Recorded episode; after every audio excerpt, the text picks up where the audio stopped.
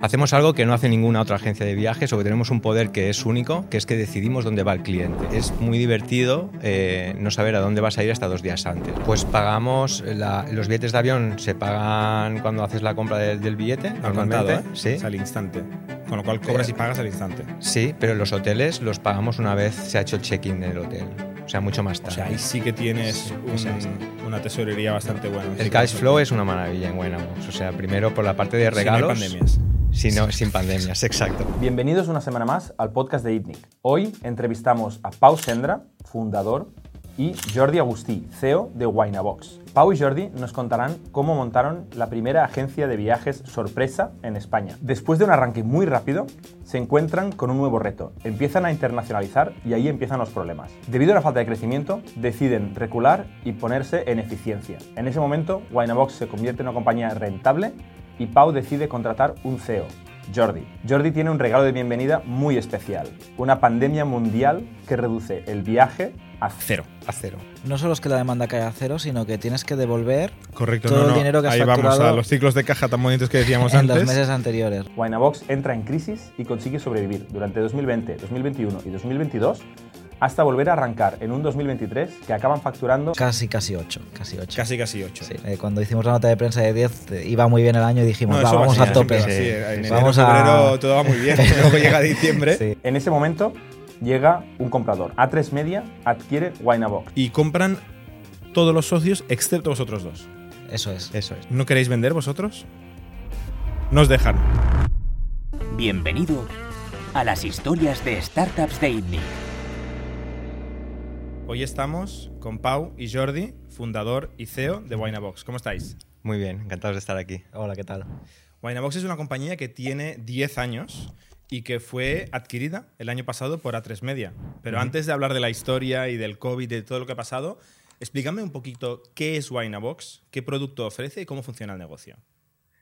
Bueno, pues Winabox es eh, una agencia de viajes que inventa en 2014 los viajes sorpresa, ¿no? Son un tipo de viaje en el que el viajero descubre a dónde va a volar dos días antes de, dos días antes de despegar.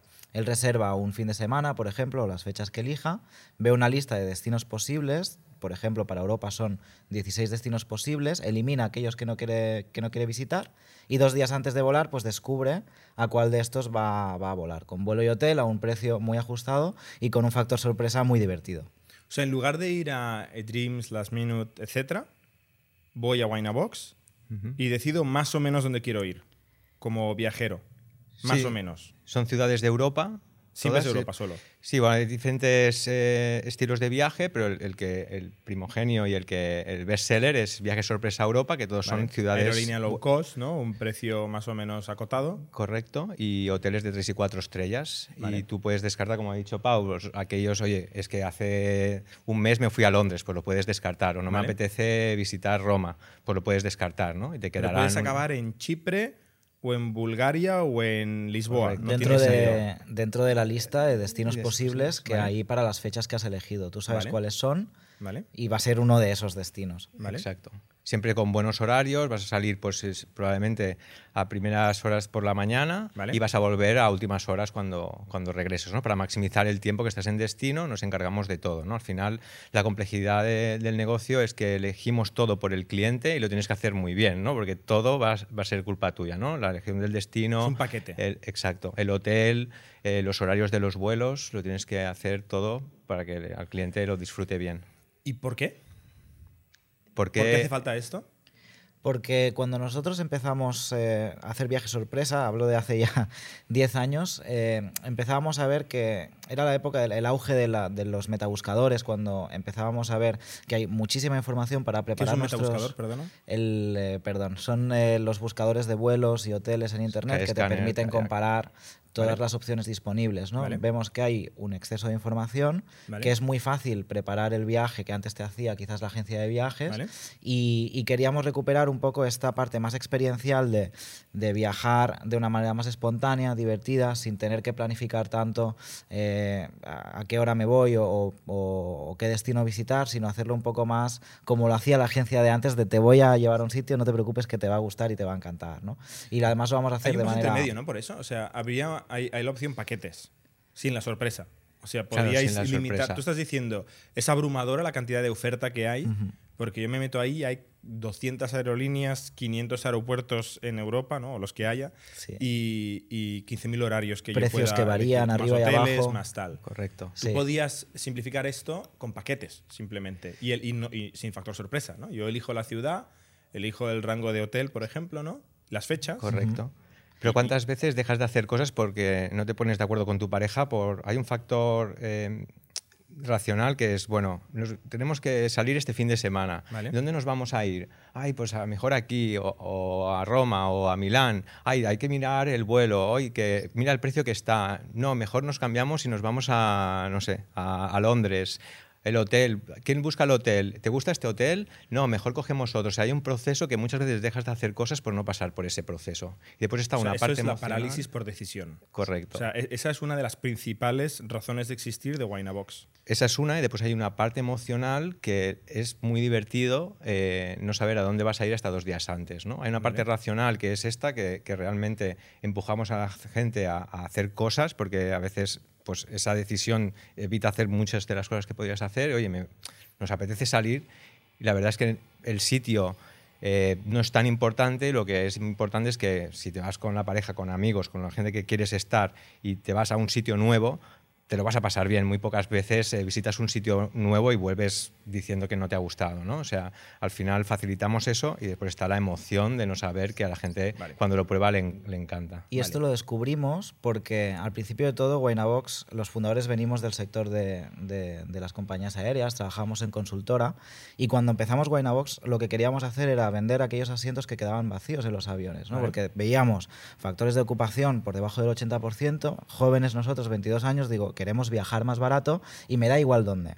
Y así es como empezó la primera prueba piloto de Winabox, donde empezábamos a vender aquellos, algunos eh, billetes de última hora, los vendíamos para el día siguiente, eh, y, y el trade-off o, o o la parte negativa que pensábamos en aquel momento era que no sabías a dónde ibas. ¿no? Y descubrimos con este experimento que a la gente lo que le gustaba no era ahorrarse 5 euros, que también, por supuesto, sino que lo que le encantaba era este factor sorpresa y esta parte más divertida de me da igual dónde voy, me voy ya y, y además no tengo que planificar ni pensar todo esto. Y ahí es cuando le dimos to- toda esta vuelta. Añadimos el hotel, porque en esta primera versión no había hotel problema. y era un poco locura. Y, y fue porque en este experimento descubrimos que lo que le gusta al cliente es este factor sorpresa. Vale. No tanto el ir a ahorrar 5 euros, que es lo que ya hace el metabuscador. ¿no? Vale. Ahí es donde nace el concepto de, de viaje sorpresa. Vale. Viaje sorpresa para ti mismo Con fechas prefijadas. Sí, tú entras en la web, escoge- escoges cuándo quieres hacer el viaje y, y ya está. A diferencia de los Smartbox, Wonderbox, Dakota Box y todos los boxes que existen en el mercado. Sí, ellos venden una- unas cajas eh, de experiencias que nosotros también Algunas terminamos son in- viaje, algunas son cena o lo Pero que ninguna sea. incluye vuelo. Ninguna incluye caja vuelo. incluye vuelo. La- el, el tema, hay muchas cajas que te dicen tres días en Europa y te solo incluyen dos noches de hotel en alguna ciudad europea que tendrás que hacer ese research de cuál es eh, qué hotel me voy, en cuál hay disponibilidad, etcétera, pero ninguno te va a incluir el vuelo. El vuelo te lo vas a buscar tú luego, Vale. ¿no? Entonces, en- con Box que terminó haciendo la caja porque la gente que viajaba él, mismo se lo pasaba bien con el factor sorpresa y dijo, "Oh, esto, esto lo quiero regalar pues a mis padres, a, a algún amigo, etcétera, pues terminamos haciendo la caja también para regalar. Pero no es el producto principal de Winabox. El producto principal de Winabox es el viaje que reserva uno para uno mismo. ¿no? Y el box vino en este, en este pivot que hicimos cuando empezamos a incluir el hotel y demás. Dijimos, esto se parece más a un paquete, vamos a ponerle Ya. box en el nombre por si no ¿eh? Funciona. Os, ¿no? os- os, eh, Y- os juntáis un poco demasiado a todas las cajas cuando es realmente un producto muy diferente. Sí. Pero bueno, ok, entendido. ¿Qué Sí. porcentaje es eh, regalo versus compra propia? El 15% aproximadamente de todo el año es, es regalo. 15% es regalo, 85% es compra propia Sí. o hay otras modalidades. No, es esta. Vale. 85. Y eso es un B2C, la gente compra Correcto. para ocio. Vale. Eh, entendido el producto, eh, ¿dónde vendéis? ¿En qué países vendéis? Pues España siempre ha sido, claro, hemos empezado aquí, entonces es el mercado principal. Hemos, eh, desde casi el segundo o tercer año de empezar con Winabox, ya empezamos a salir a países que no fuesen España. Empezamos con Francia, Portugal. eh, costó bastante arrancar y prácticamente no ha sido hasta después del COVID que hemos tenido un mercado que está ya alcanzando niveles de facturación que empiezan a parecerse a España, ¿no? que en este caso es Italia. Italia, Italia es el segundo Italia ya factura un, prácticamente un 30% de lo que, de lo que factura Y- España. Sí, este año hemos abierto Alemania, Holanda y también estamos haciendo push en Francia. Vale, vale. Bueno, aprovechamos para recordar que Decathlon está buscando empresas innovadoras y tenéis más información en el enlace que hay en la descripción. Gracias, Decathlon. Vamos a, vamos a ver el negocio un poquito, ¿no? Venga. Eh, ¿Qué cuesta de promedio un, un paquete? Pues el ticket medio de 2023 era 460 euros aproximadamente. 460 euros Para dos persona, personas. dos personas. Dos personas, sí. 2,3 personas. Vale. El típico son dos personas, vamos a Sí. decir. Y el, el promedio Exacto. son 2,3 personas, 460 euros. Sí. Esto incluye vuelo, dos vuelos, vaya, ¿no? Para 2,3 personas. eh, y dos noches de hotel, Correcto. de promedio, un fin de semana, de viernes a domingo. De Ujú. promedio. Este es el, el estándar Sí. Sí. de Winabox. Vale. Em, ¿Qué me costaría a mí hacer el mismo viaje por mi cuenta? Yendo a eDreams o yendo a Skyscanner o Google Flights o lo que sea Un poquito más. y cogiendo el mismo más. vuelo y el mismo hotel en Booking. Un poquito más. Un poquito más. Sí. Porque tú tendrías oferta. eh, tu listado de precios de hoteles es público nosotros no tenemos esa parte pública. ¿no? Tenemos acuerdos directos con hoteles que nos dan acceso a precios muy competitivos en cuanto a los hoteles. ¿no? Ahí es donde tenemos más poder de negociación. Hacemos algo que no hace ninguna otra agencia de viajes o que tenemos un poder que es único, que es que decidimos dónde va el cliente. O sea, yo entiendo que vosotros tenéis un. Antes has comentado tú un poco de pasada, el. Quedan 20%, 20 de, de asientos en el avión, obviamente lo puedes comprar a un súper descuento. Entonces, si eso yo quisiera replicarlo, por definición no estoy yendo al avión que le sobran sitios, estoy yendo a un avión promedio, ¿no? O sea, eso claramente te da una ventaja. Sí. Y después con el hotel, pues tienes mucho poder de negociación, ¿no? Primero porque como nosotros decimos dónde va el cliente, le podemos dar una afluencia y después llamar al hotel y decir, oye, que te hemos llevado a 100 tíos este mes, hablamos de, de algo o, o nos lo llevamos a otro, a otro Bueno, hotel, como ¿no? cualquier agencia, ¿no?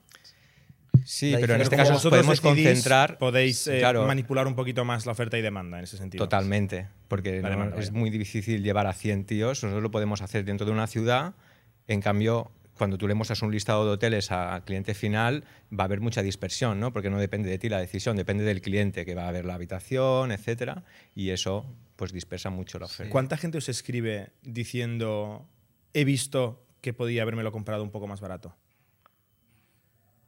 Pues a- a algunas veces puede pasar, algunas veces puede pasar, pero no creo que no es es una percepción suya, ¿no? Porque él no sabe el precio al que lo hemos reservado nosotros. Bueno, sabe lo que ha pagado y Sabe sabe, lo que- lo que ha encontrado por internet. Sí, pero él O sea, descubre su destino todos, dos ¿no? días antes y el precio ha variado en esos dos días antes, ¿no?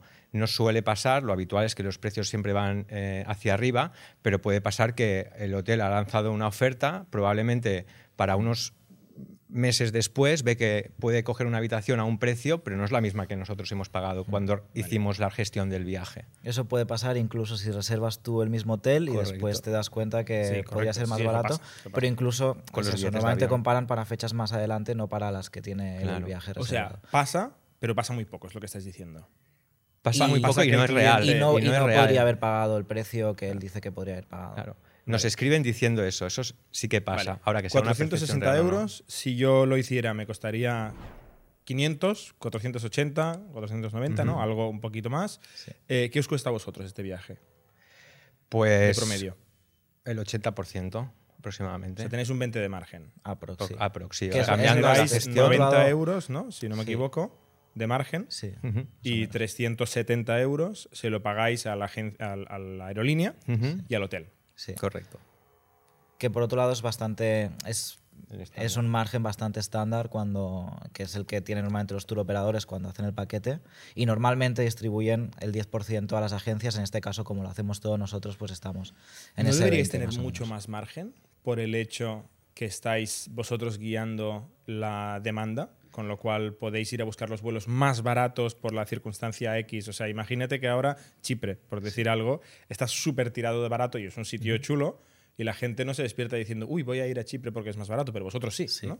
¿No, no, no tendríais que tener mucho más margen por esta razón? Hay varios Bueno. factores allí que y me encanta que me hagas esta pregunta porque justo en enero hemos tenido un experimento que ha sido sin querer, pero que hemos descubierto precisamente que se podría tener mucho más margen, pero no lo hemos hecho porque siempre hemos tratado de conseguir el mejor precio para el cliente, que le salga el más económico posible y además eh, repartimos eh, muy bien a los viajeros entre los destinos, por lo tanto no van siempre al más barato para maximizar margen. ¿no? Entonces no, no ha sido un driver el tener un margen superior, aunque sería realmente posible, para maximizar crecimiento, satisfacción de cliente, eh, elección de destinos, etcétera, etcétera. Y que no tengan esa percepción ¿no? de que ellos lo pudieran conseguir más, más, más barato. Y en enero lo que ha ocurrido, que es una cosa divertida también para, para contar, es que eh, nosotros los destinos que aparecen en la web son dinámicos, varían dependiendo de pues, qué vuelos y qué hoteles hay disponibles. Y en enero Ryanair decidió que dejaba de trabajar con agencias de viajes. Todas. Y Perfecto. todas, Solo se puede. todas. Y desapareció con Ryanair. desde la página web Ryanair.com. Correcto. Siempre Correcto. ha habido ahí una, una guerra bastante... Ya no estaban en muchos ya no estaban, ¿no? pero han dejado de estar también en, en muchos eh, motores de búsqueda. ¿no? Entonces, Vale. ¿qué ocurrió? Que nuestro calendario automáticamente y prácticamente sin darnos cuenta subió de precio.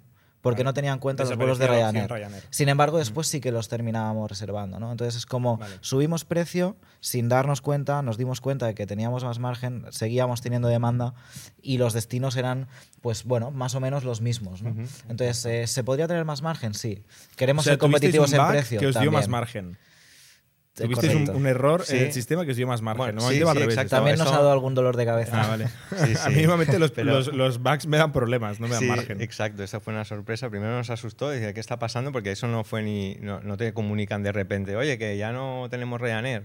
Ostras, y, y el sistema que tenemos para, para hacer un screening de todos los precios de los vuelos a los sitios, para crear esa lista de destinos posibles en cada una de las fechas, pues en cada uno de los orígenes, pues de repente dejó de tener en cuenta Ryanair y eso hizo que el precio se incrementara. Eh, paréntesis volviendo atrás, porque yo tengo eh, una opinión muy fuerte sobre algunas aerolíneas. Eh, ¿puedes, ¿Puedes hacer blacklisting? O sea, ¿puedes descartar aerolíneas igual No. que puedes descartar destinos? No. No, ¿eh? O sea, si te toca No. Ryanair, te toca No toca Ryanair. correcto. Sí. Vale. La verdad es que. Sí, no, Es no- lo que no hay. suele- no- pero no suele ser un problema, ¿eh? No, Las- ya, ya, ya. No nos suelen ser Soy un yo que soy ir en especialito, Ryanair. ¿no? Es verdad que en un principio, en 2018, ¿no? 2017, fue, fue- que fue cuando Ryanair fue la primera aerolínea que quitó eh, eh, el- La maleta maleta en cabina. Bueno, fue Eso sí, era la un primera. problema. Bueno, que empezaron a, a hacer Sí. todo de upgrades, ¿no? Exacto. Que ahora lo hacen todas Sí. low cost. Exacto, eso creaba una diferencia muy Sí, grande si te sí. tocaba Ryanair o no. En cambio, eh, ya llegados a ahora que todas las aerolíneas son iguales, es mucho más Es más estándar. Iguales no son, ¿eh? Tuvimos aquí a Alex Cruz, fundador eh, y CEO de Welling, que, Sí. que recomiendo mucho Sí. ese podcast, aprendimos Sí. mucho de la industria. Pero bueno, sí, que se ha ido igualando el concepto de los upgrades y de los Sí, extras claro. y de que te tratan un poco Era un reto como te que- tratan para cobrar más. Era un reto Sí. que teníamos, que como elegimos la aerolínea, y la aerolínea la, la elegimos en función del destino, no de la aerolínea en sí. Eh, depende, a un cliente le tocaba llevar o podía llevar dos maletas y otro no podía llevar ninguna, ¿no? Entonces ahí había una diferencia. Ahora, como todas tienen el mismo listado de ancillaries, nosotros podemos ofrecerlos al cliente también de una manera bastante transparente y la experiencia es la misma si viajas en, en Vueling o si viajas en, en Ryanair, ¿no? De cara al cliente de Winabox, quiero decir. Sí, me, me sigue chocando mucho que tengáis el mismo margen que una, que una agencia de viajes online. ¿eh? Eh, cuando has dicho lo de en dos días ¿no? del vuelo avisamos, yo estaba pensando que hacíais esto porque apurabais al último momento y ahí buscabais lo más barato que había, bueno, ¿no? O sea, el destino bueno, pero el más barato, de los buenos el más barato, y ahí cogíais eh, mordisco. No. No. Reserváis en el momento en el que se hace la reserva. Sí. Correcto. Para aseguraros de que, Sí. de que hay algo decente. Sí. De hecho, una de las cosas que aprendimos al principio cuando tratábamos de vender el- el- los billetes que no quede, los asientos que quedaban vacíos, es que las aerolíneas ya saben con mucha antelación qué vuelos van a quedar vacíos, ¿no? Entonces Tiene un algoritmo de también, pricing, eh, también lo vendemos si el- cuando tenemos a- cuando hemos tenido algún precio negociado con, con alguna aerolínea, ellos me dicen estos vuelos ya sé que van a ir vacíos. Ahora no lo hacemos así por un tema de volumen, pero con antelación es cuando realmente puedes conseguir también esos Mm. esas mejores O oportunidades. sea, lo de los dos días es puro efecto sorpresa. Es efecto sorpresa, Correcto. lo No es descubrimos negocio. al principio que era el factor. Vosotros ya tenéis el billete de avión y el hotel cerrado Sí, Mm. desde el momento en el que yo hago la compra, Correcto. desde la página web. eso es. ¿Lo habéis probado esto? De, de retrasar la reserva y ganar, ¿no? O sea, hacer ese last minute. Como... Donde hay más juegos en- puede ser en los hoteles. Y en los hoteles sí, que se producen cambios de, de hotel eh, asignados eh, a medida que pasa el tiempo, ¿no? Porque eso sí lo que vais puede- haciendo vosotros. Eso Veis que hay un puede hotel pasar. muy bueno que va bajando de precio y dices, coño, el cliente estará más contento porque es un hotel más chulo es, y quizá es. yo me llevo un poco de margen. Eso es. Eso puede pasar. No es el gran volumen. ¿eh? El gran volumen es entra a la reserva, nosotros la gestionamos como más rápido mejor porque los precios van increciendo según el tiempo, es lo normal, pero en algunos casos sí que Vale. rechequeamos el precio de los hoteles por si merece la pena hacer cambios Vale. ahí. O sea, resumiendo, como negocio, es una agencia de viajes, con un margen de agencia de viajes, básicamente digital. Correcto. La diferencia es que la gente no sabe dónde va hasta dos días Así antes de ir. Y que podemos elegir dónde va el cliente. Eso es. Y Que elegís dónde va el cliente, sí, sí, la sorpresa. A diferencia Eh, de- Pero no, pero no os afecta al negocio demasiado, ¿no? O sea, tenéis un margen similar al de una agencia de viajes, con lo cual no os afecta mucho al negocio. Pero lo- el tema del margen es, eh, es una cuestión de elección, de qué queremos ir a, a crecimiento o queremos ir a margen, ¿no? Es decir, podríamos tener un margen superior, lo hemos tenido, pero la elección es ir a, a- Sí, sí, a a- ofrecer un precio muy apretar el precio O sea, lo más es. posible. que- ¿no? que- que la sorpresa eh, también vaya acompañada de un precio muy competitivo. Sí, Eso es. igual estás viajando un fin de semana por 300 que si te lo mirarías tú está a 500. O- Realmente sí que Vale. hay, hay, hay bastantes fines de semana o fechas que están muy, muy apretadas en precio. ¿no? Si has llegado hasta aquí, es que este contenido te está proporcionando valor. Y justamente analizando las métricas del año pasado, nos damos cuenta que más del 70% de la gente que nos escucha no está suscrita a nuestro canal. Por eso os pediría, por favor, que si os está gustando este contenido, le deis a la campanilla, al botón de subscribe en YouTube o en Apple Podcast o en Spotify y le deis un like al vídeo. Muchas gracias. Vale, volvemos a las matemáticas. Eh, 460 euros de promedio. Me he inventado yo 90, pero más o menos me salen los números, ¿no? 90 euros de margen para vosotros, 370 que pagáis al hotel y a la aerolínea. Eh, ¿Ese cliente de dónde sale? Ese cliente viene en un 70%, 60% de canales de, de marketing pagado, eh, principalmente. 60-70% de. Y pago, luego ¿eh? hay eh, una parte de repetición y recurrencia y una parte orgánica que al final la atribuimos también a, a todo lo demás, Marca. ¿no? Más que marca, el, también, por supuesto, pero es el, el tema de, pues, eh, en, en travel, una reserva tarda pra- aproximadamente tres semanas desde que descubres que existe un producto a que, a que haces la reserva final. ¿Tanto? Tienes O que más. decidir, o más. Me pero, mucho, ¿eh? Pero descubres que existen los viajes sorpresa, no es ¿no? impu- no es Con quién me voy, qué fechas elijo. impulsivo. No es nada impulsivo. Entonces, hay varios impactos. Bueno, es que es, es hay- dinero, ¿eh? O sea, 460 euros no te Claro, los gastas. es dinero y tú descubres minutos. primero el concepto que te es atractivo, ¿no? Lo, des- lo ves hoy. Dices, "Oye, mira, qué divertido esto, ¿no? Lo comentas con tu pareja. Oye, ¿qué tal? Ostras, pues sí, estaría bien hacerlo, ¿no? Pero a ver cuándo, ¿no? Sí. Entonces tienes que acordar que cuando hay un fin de semana, venga, vamos a hacer esto, venga, definitivamente lo compras, ¿no? Pero no es una camiseta que dices, oye, me- no es una decisión tuya solo, eso ya lo dificulta y lo retrasa en el tiempo y después tienes un tiempo hasta que se da la casualidad que tienes ese fin de semana que te apetece irte y tienes el espacio Vale. para hacerlo. Vale, bueno, tres semanas decías, ¿no? Sí, Más o menos. Más o menos. Y entonces hacemos mucho trabajo de discovery, de explicar este producto, de explicar este concepto del viaje sorpresa. Eso lo hacemos con eh, bastante trabajo con influencers, con eh, campañas más de meta, que son un poco más de discover. Meta, despu- Facebook. Meta, Facebook, Instagram, etcétera. Vale. Y, y un poquito de Google para terminar la parte de abajo del funnel donde, donde terminas de tomar la decisión. ¿no? Hay un Claro, poco eso, o un sea, abanico dices, bastante eh, amplio. pago no es eh, vuelo eh, a Chipre. Exacto. Eh, porque no, no, no, No. viene por ahí en general No. la gente. Porque No, no. te- si te vinieran por ahí, tú le dirás, bueno, vuelo donde yo diga. No. Entonces viene principalmente de display, de vídeos, de, de banners, que explican el concepto de viaje sorpresa. viaje sorpresa. Cómprate Mucho, un viaje mucho por Instagram, mucho influencers, ahora TikTok también funciona muy bien. ¿Qué os cuesta un cliente? Pues eh, te hablo de cuando al principio teníamos viajes que eran a un precio prácticamente fijo. Este, este 400 y pico, antes era 300, ¿vale? Para decirlo rápido. Vale. Porque vendíamos el fin de semana a Esto lo he 150 visto euros por en algún persona. artículo antiguo Y- sobre Wine sí, vendíamos los Está- viajes sorpresa a 150 Europa por o 300 euros. 190, No sé, Los ya- ya- 150 euros. 150. Tres por días, persona. exacto. Sí, 150 Claro, por dos persona. personas 300 euros. Entonces nuestro objetivo era siempre tener un coste de adquisición en torno de 20 euros, más o menos.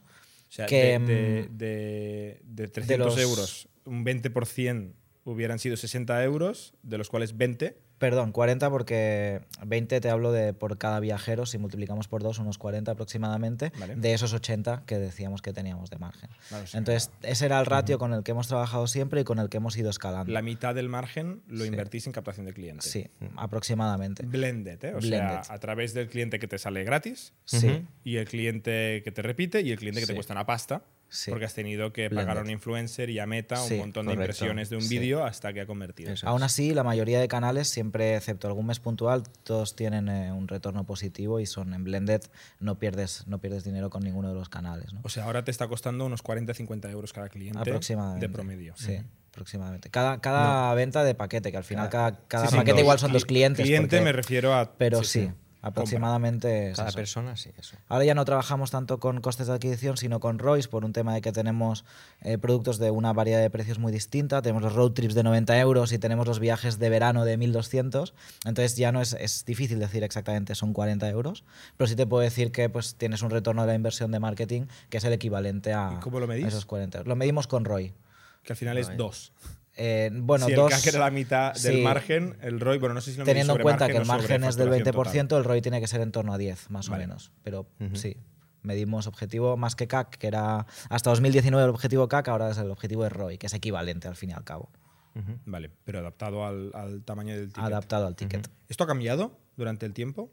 Ha variado, ha habido algunos años en el que hemos sido muy agresivos en captación, 2016, 2017, cuando crecíamos, cuando doblábamos los primeros años, eh, prácticamente el coste de adquisición era el 100% del margen. Eh, después eh, hicimos... startups es el 500%. porque tienen una recurrencia también dentro del mismo año que es muy alta. Nosotros, nuestro objetivo siempre ha sido que en la primera venta nosotros no, no, no perdamos dinero, sino que también nos tiene que dar de comer ¿no? y nos tiene que pagar la estructura. Por Vale. eso siempre el objetivo ha sido más o menos este, este 2X. ¿no? Eh, pero sí que ha habido algún año que hemos sido más agresivos y ha sido prácticamente el 100%. Nunca hemos llegado a pasar de- del margen. Nunca nos hemos gastado más del margen en adquisición. Nunca habéis perdido dinero por eh, viaje. Nunca hemos perdido dinero por Habéis viaje. perdido vi- dinero de estructura, Ujú, Correcto. Eso es. de, de- de hacer producto, ¿no? Sí. principalmente, pagar nóminas, oficina, etcétera, pero no de captar clientes Eso es. Eso es. que os salga a devolver. Sí. Vale. Em, vamos a entender el tamaño del negocio. Leyendo por internet, veía que facturasteis unos 5 millones de euros en 2022. No, en 2019, 2019. antes del COVID. Sí. ¿no? Ujú. Eh, luego hablaremos del COVID. Eh, y en 2023 ponía, a principio de 2023, que queríais llegar a 10. Ujú. ¿Cómo cerrasteis 2023? Cerramos en torno Ocho. casi casi 8, casi 8. Casi, casi 8. Sí. Vale. Realmente Eh, era el plan desde el principio hacer los 8. cuando hicimos la nota de prensa de 10 eh, iba muy bien el año y dijimos, no, "Va, eso va vamos a tope. Sí, En enero, Vamos a- febrero todo va muy bien. Luego llega diciembre. Sí. Pero realmente estamos Sí. muy contentos con el Sí. 2023, casi 8 millones y Hemos hecho más, un Sí. poco más de un 2X respecto a 2022, así que muy Un contentos. poco más de 2X, ¿vale? Sí. Y esa facturación eh, son los 460 euros, ¿eh? O sea, es el. De ahí tenéis un margen bruto, más o menos, Sí. del 20%, Ujú. y de ese 20% tenéis un margen de contribución de la mitad, Sí. más o menos. Sí. ¿no? ¿Rentables? pues No, eh, este ha sido no. un año un año El 23. de, El 23 no. Que tiene rentable. muchísimas cosas particulares, entre ellas la adquisición de 3 Media. Hemos hecho también una campaña de De tele de casi medio millón de euros, entonces también eso va directamente al, al. EBITDA negativo, ¿no? Pero sí, el EBITDA, el EBITDA básicamente es la campaña. No, de no tele. va de, de- de- no va en ese CAC. ¿O habéis subido el CAC por culpa Ha de subido, en 2023 el CAC es un poco más alto. Vale, sí. Porque habéis probado nuevos. Sí. Sí. Si el ROI normal, si el ROI normal está entre 10 y 11, que es el, el que nos da este 2X, el margen de contribución de la mitad que decíamos, en 2023 en vez de ser 11 ha sido 7, 6 y 6,7, 6,8 debido a la tele. Vale. Aún así rentable en cuanto a producto. Margen de contribución rentable, pero Sí. EBITDA negativo, eh, flow Correcto. negativo como compañía. Como compañía y solo por la parte, digamos, los 500.000 de, de La tele es la gran parte, Vale, sí. es el, el agujero. Sí. Eh, ahora que he dicho la palabra cash flow, ¿vosotros cobráis por adelantado? O sea, pagáis por adelantado el marketing, luego cobráis por adelantado. ¿y cuándo pagáis? Pues pagamos, la- los billetes de avión se pagan cuando haces la compra del, del billete, Al normalmente. contado, ¿eh? Sí. Es al instante. Con lo cual cobras y pagas al instante. Sí, pero los hoteles los pagamos una vez se ha hecho el check-in del hotel. O sea, mucho más O tarde. sea, ahí sí que tienes Sí, un- una tesorería bastante buena. el cash flow es una maravilla en Buenabox. O sea, primero por la parte de no regalos. pandemias. Si no, sin pandemias, exacto. En la parte del regalo, eso sí que cobras y no sabes cuándo se va a redimir, que normalmente hay un 50% que se redimirá en los dos primeros meses y luego el resto se diluye durante, durante el año. Y después el pago de los hoteles pues también te da bastante buen cash flow. Sí, el marketing también normalmente es a dos meses o así, entonces Vale, si negocias eh, Sí. plazos de tenemos pago. bastante libertad para decir si hay una campaña que creemos que va a funcionar, nos gusta Vale. probar. ¿no? Eh, hablando de redimir, claro, cuando yo estaba leyendo sobre Smartbox y, y compañía, eh, claro, ese es un negocio diferente, que sí que se solapa un poco con vuestro paquete regalo. Es un negocio con un conflicto de intereses brutal. Porque Correcto. tú vendes la caja y no quieres que se use la caja. Correcto. O sea, tú vas a ganar dinero cuando el cliente no perciba valor, ¿no? es Sí, como un gimnasio, es. no quiere Sí, que la gente vaya al gimnasio. eh, pero si no va nunca, se acaba cancelando, ¿no? Y, si tú buscas Smartbox eh, y Wonderbox en medios, ves que les meten mucha caña Mm. Por, por, eso. por- por casi prácticas eh, cuestionables de nunca hay disponibilidad, se te caduca el cheque, pero lo has intentado usar, tal. Sí. Eh, en vuestro producto Core, sí. esto no existe. O sea, hay 100% de redención. No, en el no hay producto 100%. Core, ¿eh? En el, en el viaje Ah, sí, claro. sí, porque soy yo que. O sea, O sea, la puede haber es- que alguien que bueno, tengas puede un ser que alguien no accidente, vaya, no vayas por. pero el vuelo accidente, nos lo devuelven tampoco. Exacto. Claro, no o sea, se el hotel sí. Eso. A veces Puede ser. puede ser que te ahorres ser. el hotel. Puede, te ser, pero es Pero Claro, es no no- cancelable. Es no, nosotros las Vale, reservas no son cancelables. Si, si te ahorras algo ahí son cacahuetes. Mm. En la caja sí. De En todos ese 15% modos, del negocio sí que tenéis una En la redención. caja, Sí. pero hay un- una redención muy alta. Facilitamos un montón que la gente pueda usar el- la caja. Realmente tienes todas las fechas prácticamente abiertas. Las fechas difíciles a lo mejor tienes un pequeño suplemento que pagando un poco más te, te puedes ir un 15 de agosto. Eh, puedes incluso cambiar de, de producto, porque tenemos otros productos que no son sorpresa en Europa, por ejemplo, son Isla Sorpresa, que en verano funciona muy bien. Son más caros, pero tú puedes hacer el cambio y, y redimir eso. Realmente tenemos una redención del 90-95%. Y un Smartbox y Wonderbox. Pues hay un 40% que no se redime, o un o 30%. sea, tenían un, un 60-70 de redención, vosotros un 90, has dicho. más del 90, Sí. 95, se parece más al 95, sí. Claro, yo pensaba que por ahí Realmente. habría un ángulo, pero en vuestro caso, si es el 10%, el 15%, eh, son cacahuetes. Es- es O sea, un no es el producto- negocio. Es un No, producto que no, tiene no. un valor al que se lo regala, le están regalando un producto, pues eso, de, de- de 250 euros o 200 por persona, que al final eh, te, te sientes con, también con Una necesidad, obligación, ¿no? obligación de, de hacerlo. No dejarás que se te caduque en la estantería un viaje completo con vuelo y hotel a Europa, ¿no? Vale. Eh, quiero hablar de la compra, pero creo que no tiene sentido hablar de la compra si no hablamos de la historia. Con lo cual, Pau, cuéntanos de dónde, de dónde sale Waina, Sí. cómo acaba siendo Box, cómo aparece este señor y cómo acaba vendiéndose la compañía. Genial. Pues sí, Guaina empieza llamándose Guaina, de hecho, como, como comentas. Eh, queríamos 2014. 2014. Hace 10 años. Entramos en Lanzadera, donde Jordi era, Vale. fue ¿Vosotros empezáis nuestro. en Barcelona? Empezamos en Barcelona, Y pero nos vamos a Valencia como todas las startups que empiezan en lanzadera, sobre todo en aquella época, ¿no? Tú estabas en Valencia. Sí, yo creo que entonces también, Barcelona, Sí, soy de o sea, Barcelona y me fui vale. a Valencia. Vamos a lanzadera con eh, la intención de vender los viajes que quedan, los billetes que quedan vacíos en los aviones. Hacemos experimentos. ¿Ya existía el negocio? ¿Había algo? No, había alguna alguna aerolínea había hecho alguna campaña de No, marketing vosotros, quiero decir, puntual. ¿Teníais, Pero- ¿Teníais negocio o no? No, nosotros Era idea. era, PowerPoint. era idea, era la verdad es que entramos en lanzadera con PowerPoint y una app Vale. que habíamos Era, Hecho. ¿qui- ¿Quiénes erais vosotros? Éramos eh, Ferran, Dani y yo, tres fundadores. ¿De dónde salís? Nos conocemos de la universidad ¿Vale? y, y la idea surge viajando. Realmente surge, empieza la, el- la idea más incipiente ¿no? en un interrail por, por Europa. Dijimos, ¿por qué no tratamos de aprovechar el mismo concepto para, para los aviones? Así ¿no? podemos ir en ¿Cuánta gente habrá tren, tenido ¿no? esta, cuán- cuánta gente viajando en interrail habrá tenido esta, esta idea? ¿no? Pues seguro que miles o millones. Vale. eh, Y- tú has dicho antes que trabajabais en la industria de la Sí. aeronáutica. Trabajábamos en una consultora, Ferran y yo, que se llama, se llama IT Aérea, y trabajaba con, con aerolíneas y aerolíneas de aeropuertos. Sobre todo hacíamos temas de, de formación, pero nos daba, Vale. la verdad es que nos daba la oportunidad de estar muy cerca de, de, de CEOs o directivos de compañías aéreas, de los que aprendimos mucho, de los que conseguimos eh, muchas Vale. ideas ¿Qué y que nos ayudaron ahí? a validar más adelante. ¿Qué edad teníais ahí, más o menos? 22, 23 años. Vale, o sea, Sí. recién salidos de la universidad Recién salidos de la y eso. universidad. Sí, un, un par de añitos en la consultora y ya está. Vale. Fue- ¿Y el tercer socio? Y el tercer socio, Dani, Dani Jiménez, es el socio que tiene una... Nosotros somos ingenieros aeronáuticos, pero Dani es ingeniero informático, era el que tenía una vertiente más técnica, más web. Eh, venía de, también de la misma edad, él trabajaba desarrollando apps para, para Vodafone y nos eh, conocimos en, en el evento en la Campus Party de... En este caso era Berlín, ¿no? Eh, trabajando allí en el, en el evento. Estábamos en el staff Dani estaba tirando cables y nosotros estábamos haciendo otras, otras cosas, ¿no? Y, y realmente fue durante cuando empezamos en Box, Ferran y yo dijimos, oye, ¿te acuerdas de Dani que igual nos puede ayudar con esto? Llamamos a Dani y dijo, sí, sí, yo dejo Vodafone y me voy para Valencia con vosotros. Y habíamos entrado fundadores. lanzadera.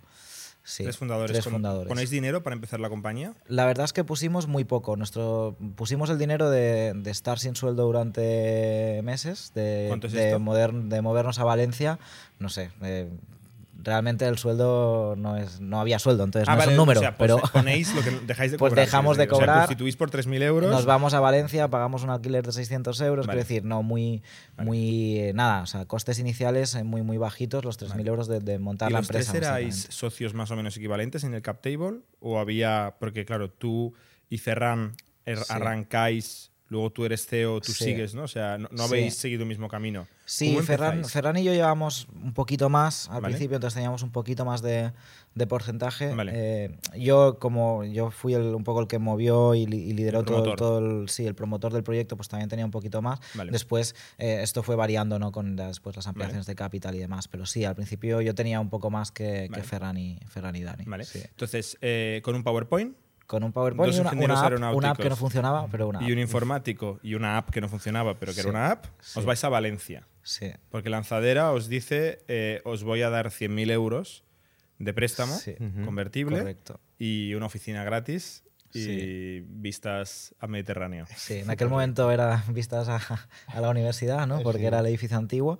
Eh, es el- la segunda promoción de Lanzadera. Ellos Vale. también claro, estaban hace empezando. 10 años, ¿eh? Sí. Claro, es que yo, he ido a Lanzadera varias veces, pero no hace 10 años. Claro. no, sé cómo era en aquella época. Era, O sea, éramos un- 20 proyectos, eh, había, bueno, como ahora, pero había mucha implicación de parte del, del staff de Lanzadera, de los mentores, para, para hacer que los proyectos salgan. Y eso para nosotros fue, fue clave, ¿no? Porque nosotros llegamos ahí como ingenieros y salimos como emprendedores. No sabíamos de marketing, no sabíamos de finanzas, no sabíamos... Bueno, teníamos nuestro, nuestra misión o nuestra, o nuestra idea y nuestro proyecto, sabíamos programar, pero no, no sabíamos los cómo convertir. programar? Sabemos programar, Uno Dani más- era el, más más dos, profesional, pero pero, Ferran y yo y también sabemos, ¿eh? sabemos programar, sí. Y entonces en la acera fue cuando realmente hicimos pues eh, las primeras pruebas piloto, vendimos los primeros billetes, descubrimos que el factor sorpresa era la, era la pata diferencial del producto, más que el ahorrarse los 5 euros con los billetes que quedaban sin vender. Y allí es cuando le dimos la vuelta, Jordi nos ayudó mucho con el producto. Tú, ah, vale, preséntate ahora. ¿Qué, qué- quién eras en ese momento? Bueno, yo soy ingeniero informático de, de carrera. eh, estuve en Grupo Intercom. ¿En la- ¿Aquí en Barcelona? Sí, ¿En aquí la en? Barcelona. No, No. en La Salle. Ah, vale. Em, porque, bueno, era Eh, doble y titulación con, salimos de la con multi- multimedia y Vale. informática. Bueno, Vale. quería un poco de pinta y colorea, ¿no? Para que cuando programara algo se viera algo más chulo, ¿no? Y esa parte de multimedia me, me gustaba mucho. Y estuve en Grupo Intercom em, como CTO de Evox en el, Vale. en el- en el nacimiento. La app de podcasts. Correcto. Donde escucho el que podcast estuvo, de INNIC. decir, estuvo en el podcast hace ya unos años. Ajá. Y, y nada, después ahí estuve como cinco años y me mudé después a, a Lanzadera, porque me propusieron ir allí, ayudar en la parte de, de producto, metodologías O ágiles. sea, tú eras el experto en tecnología producto, Correcto. que tienes la experiencia de Intercom de iVoox. Eso es. Y te fichan, te pagan un Sí. sueldo para ayudar a la gente que viene por ahí Eso es. con lo que tú sabes. Eso es. Sí, sí. Tú vas ayudar. por ahí merodeando de proyecto a proyecto, qué Eso problema es. tienes, tal, Ujú. pero no te pones ahí a programar. No. No, O sea, no. es una- un bueno, alguna vez sí que alguna vez sí que lo hice para ayudar a pues eh, Pero porque típicos dos mono más que otra cosa, ¿no? Sí, no, porque hay los típicos dos emprendedores ¿no? de, de, de SADE que no, ninguno de los dos sabe programar y quieren hacer la web y por un plugin o no sé qué, pues se lían y bueno, pues oye, dámelo que yo te lo puedo solucionar y ya está, ¿no? Y así Vale. echaba también un cable, de, Vale. un cable más, ¿no? Vale. Y es ahí cuando, bueno, pues ¿Y cuánta gente encuentro- había eh, como tú en Lanzadera? O sea, con este rol de ¿Con mi perfil? expertos. Sí, pero bueno, no de tecnología, ¿no? Entiendo que habrá, tú has hablado de ventas, eh, marketing, finanzas. Pues había, a ver, hace ya algunos años, pero habían cinco, creo que éramos cinco personas que iban Uno de a- cada. Bueno, eran más financieros, habían tres personas financieras y una de marketing y yo más de producto. Vale. Sí.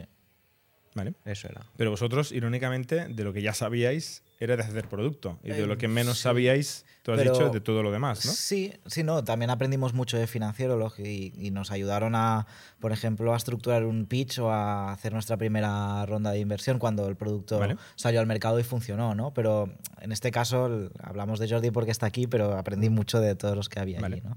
Con Jordi hicimos una parte que era fundamental del producto, que era este pivot. ¿No? De, entonces, claro, en ese sentido, Vale. no es tanto aprender a hacer una PNL, sino es esas tardes de sentados delante de la pizarra, de a ver qué, qué es lo que funciona, qué es lo que no, pero mira qué nos están diciendo estos clientes.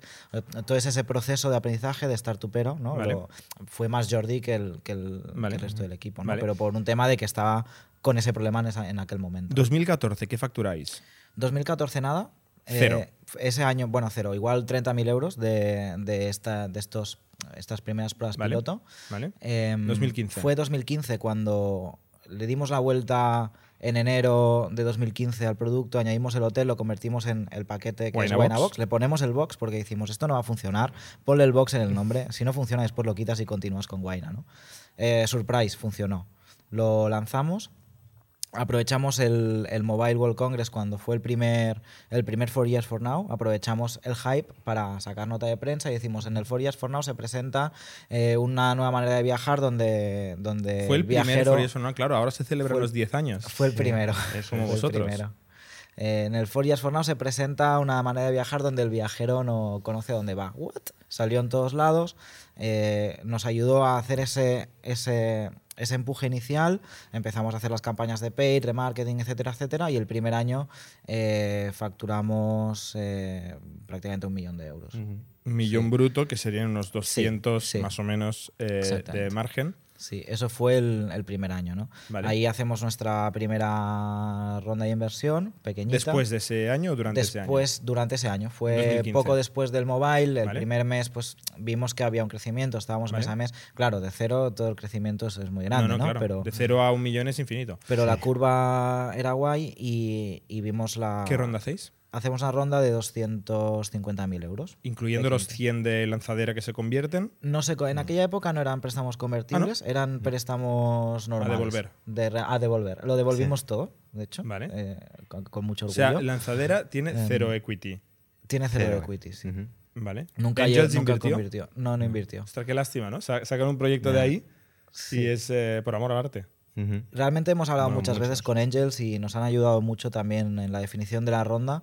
Eh, por A o por B, la verdad es que las dos primeras rondas las cerramos bastante rápido. ¿Quién entra en esta ronda de 250? En la primera ronda fueron Business Angels. eh, entró eh, varios Business Angels, entró un grupo, una agrupación de Business Angels que se llama Cross Business Partners, que están aquí en Barcelona. Eh, es como el que lidera un poco con de estos 250, pues con la mitad, con 120 más o menos. ¿Tiene algo que ver con un despacho de abogados o no tiene nada que ver? Sí, Vale, sí, vale. tiene que ver. Hay un despacho con el mismo Sí, nombre. sí, sí, Digo, son no ellos, si son son los ellos. mismos o no. Anim- Vale. O sea, son- Ignacio La Casa y compañía. Eh, en este caso era Raúl Olías, Vale. eh, que lleva más el- esta Vale, parte, vale, pero sí, Pero son, una agrupación es de inversores grupo- pequeñitos, invierten Vale. 20, 30 ¿Y cada de dónde uno. los sacáis? Los sacamos del. eh, bueno, de. a- Lanzadera nos ayudó a, a- a preparar nuestro discurso, a. a- ¿Qué, qué busca un inversor? ¿no? ¿Qué vendo de mi empresa? ¿Qué, qué van a comprar una parte? ¿Me estás diciendo? Todo esto no teníamos ni idea cuando empezamos. ¿no? Todo eso fue un proceso de aprendizaje con Lanzadera que termina en el Investor Day de Lanzadera. ¿no? Ahí conocemos a Cross Business Y Partners. estaban en la audiencia. entran- estaban en la audiencia, un pitch. Escuchando tipo el Demo pitch. Day de Y Combinator y, Y, compañía. y ese mismo día prácticamente ya acordamos la. Están interesados y, y lógicamente hay que estudiar un poco más, pero, pero prácticamente Vale. están decididos a entrar. Ostras, También pues, entran eh, algunos buen- buen- socios buena más. referencia de lanzadera, ¿no? Estás diciendo, o sea, os prestan el dinero, se lo devolvéis, no tienen equity, os ayudan a encontrar el negocio, Sí. luego os ayudan a encontrar un CEO, que no está mal tampoco porque es difícil, os ayudan a encontrar inversores Y nos ayudan después con el COVID, que ya hablamos y de eso. ayudan con el. COVID. O sea, Sí, entró también el que era director de marketing de Spanner, eh, que Spanner no existe, ya no existía en aquel, en aquel momento, pero fue eh, Leo Chamarro, nos había ayudado mucho durante el proceso de creación de producto también, y en aquel momento pues decide también Vale. entrar como socio, y eso también nos ayuda pues a terminar de darle forma a esta primera ronda, ¿no? Muy pequeñita, em, Vale. principalmente enfocada a, a crecer. así. 2015, mm, como un tiro, de cero a un millón de euros, ¿no? que es Sí. donde se atascan todas las startups, básicamente, en el cero. Eh, ronda con Business Angels, ¿no? lanzadera que os da un poquito el empujón. ¿Qué pasa a partir de ahí? A partir de allí eh, nos movemos a Barcelona, a final de 2015 más o menos. Vale. El, el equipo fundador somos de aquí y, y, bueno, nos apetecía volver a, volver a Barcelona, así que volvimos a Barcelona. Nos trajimos a muchos valencianos que trabajaban con nosotros y se vinieron aquí también. Y empezamos a final de 2015, principios de 2016, empezamos a abrir otros mercados o a intentar abrir otros mercados. Fuera de España. Fuera de España. Por proximidad, empezamos con Portugal y Francia. Portugal, bueno, vende eh, a una proporción menor a España, pero vende con unos costes de adquisición parecidos y sin más. Y Francia se nos hace complicado. Francia es duro, ¿eh? Francia, Francia es es- muy duro, muy duro, pero bueno, por, por empezar por el que está más cerca, ¿no? Básicamente. Pero es un mercado grande y bueno. Es un mercado grande, con aeropuertos muy potentes, que eso para nosotros es importante, que tengan Claro, muchas Para que conexiones. haya variedad. El, el estudio tenía todo el sentido del mundo. Lo que no ves en el estudio es eh, que, que realmente, pues si no eres francés cuesta más, que, que salir en medios en España o en Barcelona es muy fácil porque estás aquí, pero allí no tanto. Es decir, realmente nos cuesta un poquito, aunque tiene sus éxitos también. Eh, un poco más adelante, pero, pero, nos, pero cuesta esta internacionalización. ¿no? Aún así, facturamos en 2016 3 millones de euros. Ostras, de 1 a 3. De 1 a 3. Vale. Y ahí hacemos otra, otra, otra ronda, que esta fue la ronda grande que ha hecho Box, que es de un millón de euros, que era con un poquito de tele, de JME, JME, lidera. Bank Inter, son los dos que lideran. Y, y entra, entra a 3 media a través de, de- de un vehículo que invierta en media, en media for equity. ¿no? Es, Vale, ¿y qué, qué quiere decir invierte en Media for Equity? Porque lo de JME es una transferencia de Sí. euros. ¿Y qué, qué os da? ¿Qué, qué, qué da a tres media? No sé, es que no sé cómo se hace, yo nunca lo he sí, hecho. Sí, a 3 media ¿Hay un cheque de horas de Teleprime o...? Sí, realmente es, también es una inversión que entra en el banco. También entran, entran, en este caso fueron 200 y pico mil, no era una, no era una parte muy grande de la ronda, era un 20%. Eh, Te, te entra también en el banco, pero después te lo gastas en, en la tele, ¿no? Entonces, eh, lo que Vale, o entra sea, por te lo que sale. la pasta, Sí. Y luego- pero con el hay un compromiso- de Sí, gastártelo hay un contrato. a precio de coste, entiendo yo, o no. Sí, es un precio muy ajustado, sí. Eh, realmente eh, es un precio de tele que está bastante ajustado. Es, es- la tele también es como una puja como Facebook o, o Google. O sea, si pagas más, tienes unos sitios más Claro. preferentes, si pagas menos, otros, ¿no? Entonces también está ajustado el precio, pero eso también significa que igual no saldrás el primero en el carrusel de anuncios. También hay que tenerlo en cuenta, Vale. ¿no? Eh, pero sí, a un precio muy ajustado y, y eso hace, pues nos ayuda también a, a crecer Winabox en ese 2016 en España, ¿no? Vale. Em, 1 a 3, principalmente España y un Sí. poquito Portugal que va arrancando. exactamente. Vale. Y Pasta en el banco, sí, empezáis a gastar más. gastamos un Esto poquito más, contratamos, eh, hacemos un equipo técnico en condiciones. Hasta el momento solo estaba Dani, que está muy bien, es un crack, pero, pero hay que profesionalizar las cosas y, y empezar a deshacer el monolito y convertirlo en, ¿no? en microservicios y hacerlo Eso no- escalable. No, lo sé, o sea, dices cosas que, o sea, hace falta des- eh, desmontar No el sé, monolito no y sé. hacerlo escalable. No lo sé, pero en aquel momento de es lo 0 que a 1 a 3 decidimos. millones de euros no está nada mal. En aquel momento decidimos hacerlo porque sí que había unas restricciones técnicas que nos... Empezaba a petar. Eh, teníamos eh, que hacer integraciones, ya con, con- empezamos a tener integraciones pues, con panes de hoteles, con otras cosas que empezaba ya a costar hacerlo tal como lo teníamos. Empezasteis haciendo el back office un poco a mano. Sí, 100%. O sea, os llega una reserva y vosotros abrís Dreams, por decir algo, y hacéis la reserva. Al y luego lo vais profesionalizando. Cuando el, el primer, los primeros meses había en lanzadera una pizarra con posits, cada posit era una reserva, Vale. y si se caía el posit perdías la reserva, y ese cliente no viajaba. Vale. O sea, sí, al principio era... volando. Claro, al principio cuando hicimos este, este pivot no, no había nada programado, ¿no? Al Vale. principio. Después sí, se fue, se hizo y ya empezamos a tener más tecnología Vale. e incremental con el tiempo, ¿no? Cada vez ha sido un proceso más. O sea, ahí sí que necesitas un cambio tecnológico importante. Sí, si es. tienes que automatizar. Sí, cuando ya estábamos facturando un millón de euros ya teníamos algo de tecnología. Vale. No, era, no era como la primera semana que facturas 30.000 No y dices, a ver, ¿no? cómo no era una pizarra. Ya había un back office, pero sí Bueno, había 3 muchas millones cosas. en, en vuelos de 300 euros. O sea, en paquetes son, son- es mucha gestión. o sea, Sí, que hay que empezar a exacto. automatizar, ¿no? Vale, eh, 3 millones, ¿qué más? Sí, en ese momento Francia empieza a despegar un poquito, pero más por una cuestión B2B. Nos llama Air France, que quiere. Air France quiere lanzar un concepto. Quiere cambiar el nombre de Air France a June, que de hecho lo hicieron. Y todo la- largo, el corto radio de Air France cambió a June. Querían un concepto más joven, eh, acercarse a un público que no tenían en aquel momento. Y dijeron, pues vamos a hacer también viaje sorpresa. No sé por qué, pero nos llamaron. Nos dijeron, estamos en este proceso de, de crear June y queremos que hagáis eh, viaje sorpresa y los vendemos dentro de la web de June. Vale, pues lo hacemos. ¿No os planteáis venderle Winabox a Air France en ese momento? No, la verdad es que. No sale esta conversación. mm, siempre te- se te pasa por la cabeza, ¿no? Pero en aquel momento estábamos foco en, en crecer. Vale. Eh, es eh, una mega estructura Air France, estás hablando con el equipo de digital y de, y de web, es- era un poco, no venía de, del CEO de Air France, sino que venía de una parte concreta de, de la compañía. ¿no? Salimos en la web de June, venden unos cuantos viajes sorpresa, la verdad es que está bien, todos los aviones de Air France pintados de June, eh, pero al cabo de un año, eh, June, Air France eh, cambia de CEO, fue cuando hubo lo de las huelgas en- y demás, cambia de CEO y, y deciden, nada, esto de June lo volvemos a pintar los aviones del France y, y ahí se acabó todo. ¿no? Vale. En aquel momento decidimos, bueno, pues Francia lo dejamos en stand-by. Esto ya estamos en 2017, habíamos facturado eh, 4 millones de euros, o sea, de 1, 3, 4, este fue un poco la progresión. ¿Qué pasó? Eh, ¿Cómo- somos ese- unos, ese unas frenazo? 30 personas más o menos en Ese el equipo, frenazo de 1 a 3 a 4. Precisamente porque la internacionalización, que era... Pero en España no podíais haber seguido creciendo de 1 a 3 a 5 6. Sí, sí, probablemente. De hecho, lo hemos hecho este año, ¿no? Pero el foco o lo que. La, la hipótesis era: esto es prioritario explicar que podemos hacerlo también en otros mercados de, de Europa, ¿no? O sea, apostáis Y- la granja Y a apostamos Francia por Francia. y no sale. También creció España, porque esto de 3 a 4 fue España prácticamente todo. Pero sí que la hipótesis para ir a hacer otra ronda al cabo de un año y medio era vamos a crecer en Francia. ¿no? Eso no termina pasando en la proporción que queríamos y empezamos a ver pues complicado hacer otra, otra ronda grande. ¿no?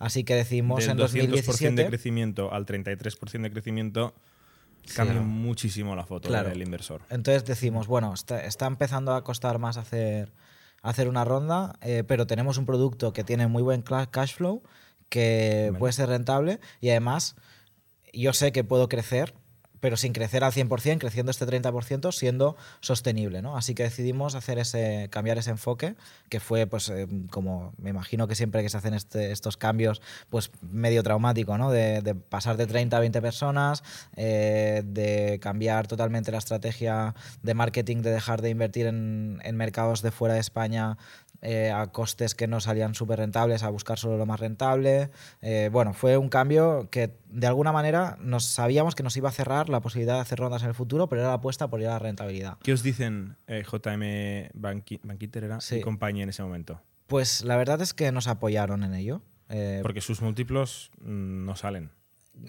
Claro, es un inversor que busca, busca unos múltiplos que si no creces al 100% quizás es difícil que salgan. ¿no? Aún así, entiendo que prefieren que la compañía pueda crecer a un 30% y ya veremos qué pasa que perderla ya directamente este año. ¿no? Entonces, bueno, realmente... En el Excel no cambia mucho, porque realmente ellos necesitan algún por cien. Sí.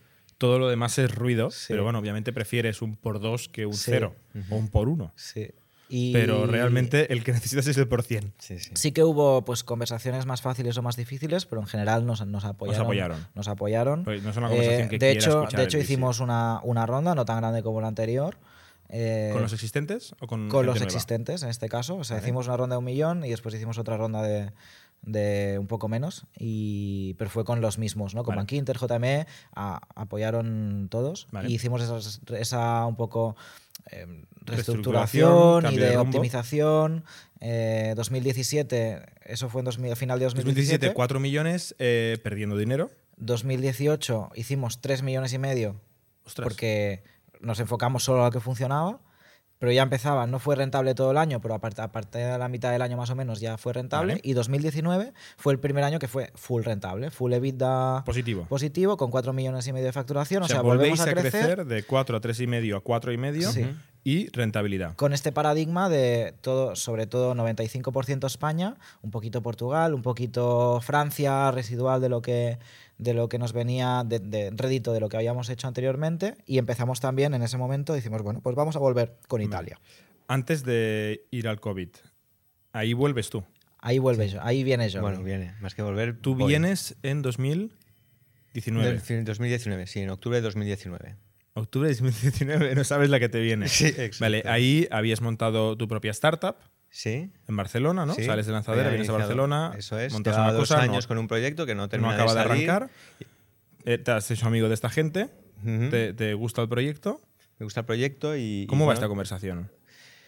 Pues bueno, muy natural. Eh, nos vemos un día. Yo en ese momento estaba, bueno, finiquitando el proyecto este personal. Pau me dice que, que, bueno, que cómo está, me explica cómo está Box, que va, está en números verdes, que ah, bueno, que hay bastantes retos, ¿no? Porque hay deuda y demás, pero, pero bueno, que, que estaba eh, bueno, en números verdes, que ahora muchas startups lo persiguen, ¿no? O sea que era un buen, un buen punto.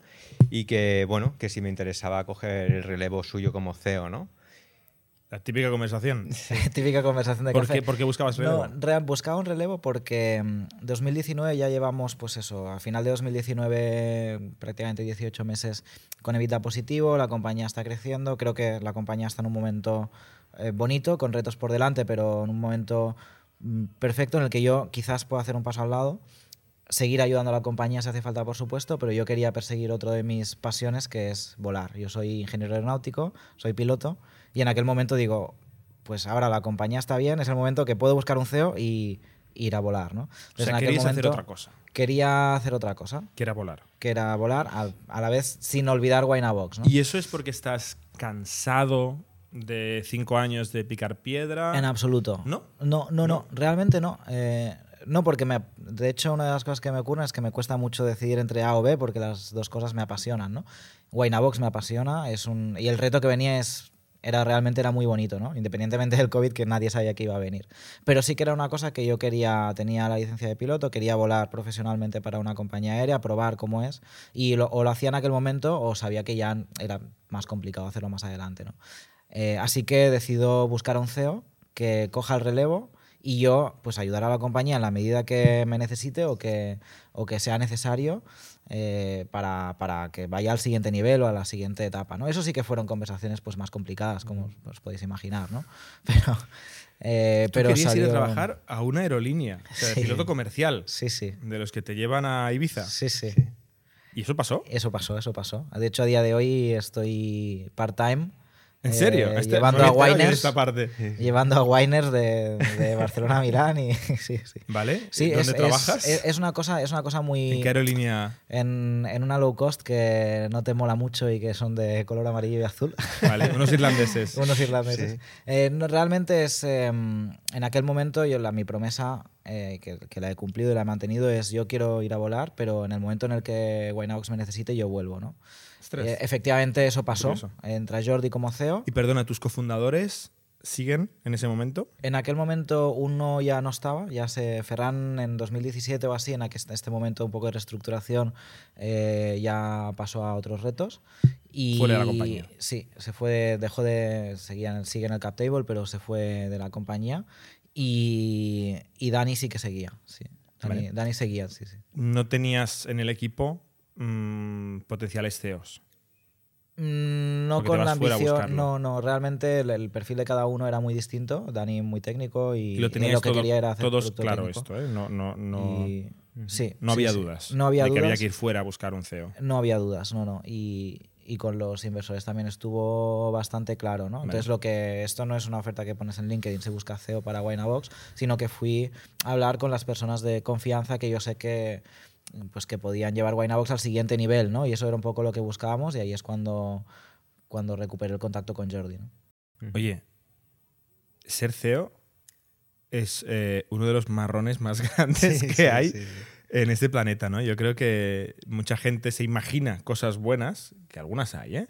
obviamente, pero en general se ignora mucho Sí, sí, la cantidad realidad. de marrones que vienen con ese trabajo, ¿no? Y muchas veces eh, es difícil justificar mm, querer hacer este trabajo, ¿no? O sea, hay un caso raro que es el del fundador CEO, que es un animal diferente, porque en general es una persona que no quiere ser CEO, pero se ha encontrado mm, siendo CEO porque ha arrancado una compañía y es quien mejor la conoce, quien más apasionado está por la compañía. Es un CEO raro, pero en general el CEO que no es el fundador o la fundadora CEO, eh, ¿cómo se le convence? O sea, a ti, ¿qué te ofrecen para, para aceptar ese marrón que es venir a ser CEO Bueno, lo, de una lo principal es que el, el- el proyecto me gustaba mucho, ¿no? Desde que pasó por lanzadera. O sea, yo creo que no hubiera aceptado ser CEO de cualquier empresa, ¿no? Pero de Winabox sí. Me apetecía mucho, ya que el producto es. Me encanta, me flipa mucho el producto y le veía mucho potencial de crecimiento y el proyecto me entusiasmaba, ¿no? Y es eso lo principal, lo que me enamora, ¿no? La verdad es que de lanzadera, pues es de unos proyectos que siempre me había gustado más, ¿no? Y por eso habíamos mantenido el contacto con Pau y me había interesado mucho por cómo iba la empresa y demás, porque la verdad es que creía que era una idea muy sencilla, que, que, que me maravillaba pues de esa sencillez, cómo se había hecho business, ¿no? Vale, eh, entiendo que a un CEO eh, se le convence también con un equity importante. No Con se le convence options. con Stock cash options, solo, ¿no? exacto. En Sí, general, stock options. Cash que tampoco hay, digamos, ¿no? En, o sea, Bueno, el CEO, el CEO lo que tiene es que se lo tiene que generar. tú puedes cobrar lo que quieras, pero no hay dinero. O sea, primero tienes que ganar y luego es. te das un, un trocito Eso a ti. ¿no? Eh, pero también se hace eh, un acuerdo de, de stock options, bueno, de, de- de Phantom Shares, entiendo, si es. España, ¿no? Sí. Vale. O sea, hay, un, hay un- una negociación Sí, sí.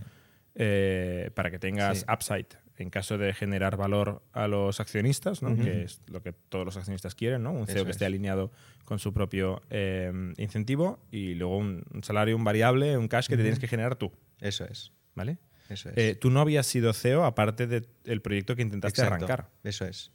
O sea, No, no. apuesta fuerte por ambos lados, ¿no? Sí, Sí. sí, pero realmente buscábamos a una persona, estamos hablando de una empresa de 4 millones, eh, donde había mucho trabajo que hacer de producto, de producto, de marketing, de crecimiento. Eh, no buscamos a alguien que haya gestionado una- un equipo de 150 personas. Esa experiencia, pues en, esa- en aquel momento tampoco era lo más relevante, ¿no? Una persona que pudiese crecer con el, con el producto y con el proyecto y que lo pueda llevar al siguiente nivel. Y esa persona claramente era, era Jordi. ¿Vale? Eh, bueno, cinco años más tarde estás aquí, o sea que algo, algo ha ido bien, ¿no? Sí, sí, sí. Eh, entonces, eh, tu regalo de bienvenida es una pandemia. Correcto. Cuatro o cinco meses después. Venimos de 4 pandemia. millones y medio de facturación con rentabilidad. Vale, explícanos qué pasa El primer eh, año de enero, febrero, marzo de Jordi es- 2020. Pues, pues bueno, pues, pues fue un torbellino, un tornado que nos. Pero ¿qué pasa? arrasa. Eh, de- o sea, en realidad, ¿qué pasa? ¿Cuáles son los, la secuencia de hechos? Bueno, pues lo primero que empezó a pasar es que eh, en Milán, esto empieza en Milán y en esa época, pues da la casualidad que muchos viajeros nuestros, a lo mejor el 30%, estaban en Milán. Entonces empezaban a haber mucho, muchas llamadas de, de clientes que se enteraban que iban a Milán, los viajes no estaban prohibidos, las aerolíneas seguían volando y nosotros decíamos, bueno, es que el viaje sigue estando en marcha, no hay ninguna restricción a que puedas viajar, pero claro, el cliente tenía miedo. ¿No? y quería cancelar. Y nosotros, bueno, no te podemos cancelar porque todos los servicios están ok, eh, no hay ninguna, ningún aviso de sanidad que, que prohíba viajar a Milán, por lo tanto todo sigue en marcha. ¿no? Y eso ya empezó es a el crear primer, primer pequeño follón, ¿no? el primero pequeño Luego llega estado de alarma, aquí no viaja nadie. Exacto. Después ya empieza que Entonces, eso eh, la demanda cae a cero. A cero. No solo es que la demanda caiga a cero, sino que tienes que devolver Correcto, todo no, el dinero que has Ahí vamos a facturado los ciclos de caja tan bonitos que decíamos en antes. los meses anteriores. ¿no? Eh, primero, te dejan de entrar pedidos, porque durante mucho tiempo ¿no? se para todo el travel, la gente es. tiene una incertidumbre muy grande, Eso tiene es. miedo, o sea, si juntas todo, ¿no? Eh, no se contratan viajes. Y menos sorpresa, Exacto. pero no se contratan viajes. Eso es. Vale, y luego toda la gente que estaba a punto de volar y de ir a sitios, ¿ahí qué pasa? Ahí pues tenemos que dar bonos y después nosotros reclamar a las compañías aéreas y demás. Hay un cambio importante, o sea, cuando hay realmente el estado de alarma que prohíbe viajar, ahí las reglas estaban claras. Vale, se prohíbe viajar, las compañías aéreas te tienen que devolver el dinero. Otra cosa es que lo hagan, pero bueno, las reglas estaban. lo Ya, pero también la compañía, ¿de dónde sacas ese dinero, no? O sea, está muy bien hacer la regla, pero todo el mundo come aquí. Exacto. Entonces, hubo un, un momento de impasse en que no había las reglas claras y ese fue el peor. Al menos ahí, bueno, todo eran bonos, ¿no? Todo el mundo daba bonos y Vale. los bonos corrían de unos a eso, otros. ¿no? ¿no? Es, es permitir, eh, o sea, los hoteles Más- y más las aerolíneas adelante. te daban a ti crédito, Eso tú le dabas a los clientes crédito. Crédito, y ya lo arreglaremos. Pero no siempre. Pero no se mueve cash. En, la- en mu- muchas de las ocasiones la aerolínea te decía, no, el vuelo va a funcionar perfectamente, eh, yo no te voy a dar ni bono ni dinero, pero nosotros sí que lo devolvíamos al cliente. O en Eso era cash o en bono. cuando no estaba prohibido, prohibido 100%, entonces, o los hoteles Porque era más grises, complicado, por ejemplo. Los hoteles era más complicado porque a lo mejor la reserva del hotel seguía abierto en algunos países, ¿no? Ahí no conseguías ningún, Vale. ningún crédito. Eh, ¿Cómo os impacta? O sea, ¿qué pasa en el balance y, y las pérdidas y ganancias de la compañía? Bueno, pues ahí creo que nos mantuvimos un poco vendiendo regalos y la verdad es que nos, em- nos empezamos a crear nuevos productos, que eso yo creo que nos mantuvo primero facturando algo que alegraba un poco y mentalmente nos ayudó muchísimo a, a- tener algo todo el hacer. equipo, ¿no? que no fuera devoluciones. Claro, porque imagínate que era todo el mundo trabajando a tope al principio y solo gestionando marrones que no gestionabas, o sea, no te traía ningún cash, ¿no? Que eran clientes, a ver qué pasaba con mi viaje, etcétera. ¿Cómo, cómo cerráis el 2020? ¿Facturáis algo? Eh, sí, casi un millón. Casi un millón. ¿Y resultado? ¿Cómo de negativo? ¿Cómo de negativo? Pues no tan negativo como se podría esperar, pero a lo mejor unos 200 negativos, Sí, más o 250 o sí. sí. Que los teníais. O sea, Sí. no, no, no, no os obligó. Bueno, estaban ahí, ahí. No, hicimos muchos milagros realmente durante ese año. De hecho, Muchos milagros. hubo una, una pequeña ronda de inversión, pero que no fue tanto por la ronda, sino por el hecho de que esta ronda desbloqueaba muchas otras cosas como ICOs o como, Vale, o sí. como el, el IVF o como una ayuda de lanzadera. Es decir, Vale. que hicimos cosas para... Que muchas piezas del puzzle que al final encajaron, pero que no es. estaban nada Vale, claras, porque entre claro. otras cosas se tenía que devolver un préstamo muy grande que era el Emprendetour, que es una ayuda es una ayuda estatal que se dio durante tres o cuatro años a empresas de turismo en España y que teníamos que devolver 150.000 euros en enero de 2021. Sí, ¿no? O- o correcto. enero de 2021 teníamos que devolver eh, 160. 160.000 euros, que no teníamos, lógicamente, ¿no? Medio del COVID y nadie Sí. nos y bueno, gracias a esa pequeña ronda, y bueno, también se produjo, bueno, es que varios momentos de vida o muerte que salvados por, por Por campana. horas, sí, de, de cómo llegan las noticias, ¿no? Eh, había alguien que nos iba a ayudar eh, eh, y tener cash para ayudar a la compañía y bueno, todo estaba planificado, nos teníamos que mudar para recibir esa, esa ayuda, eh, liamos a alguien de- del equipo para, para que se mudara con nosotros y, y bueno, cuando todo estaba organizado teníamos el piso allí donde, ¿Dónde era? teníamos que ir, em, en Valencia y, y bueno, ese, una mañana recibimos un mensaje que nos dice, no, eh, hasta que no esté pagado el Emprendetour, hasta que no esté el dinero del Emprendetour, no os podemos ayudar. Y a la media hora recibo un mensaje del trabajador que se venía con nosotros a Valencia diciendo, "Oye, ya, ya he vendido por fin los muebles del piso. ¿no?". Entonces llamo a Pau y le digo, tío, Hay que comprar muebles para este chico. a ver cómo... me, me- me llevas al Ikea. Digo, vamos, vamos a ver cómo va esto. Y a las tres horas recibimos una noticia que se aplaza el pago del Emprendetour. Ya no lo tenemos que pagar. Entonces damos esa noticia. Oye, que ya esto ya no, ya no es tal. reactiva- Y se reactiva todo, ¿no? Pero claro, o sea, si esas tres horas no hubiéramos recibido esa noticia, eh, a lo mejor no estábamos aquí. Qué misterio, ¿quién será eh? en Valencia que quiere que vayas a vivir a Valencia? ¿Quién tiene fama de...?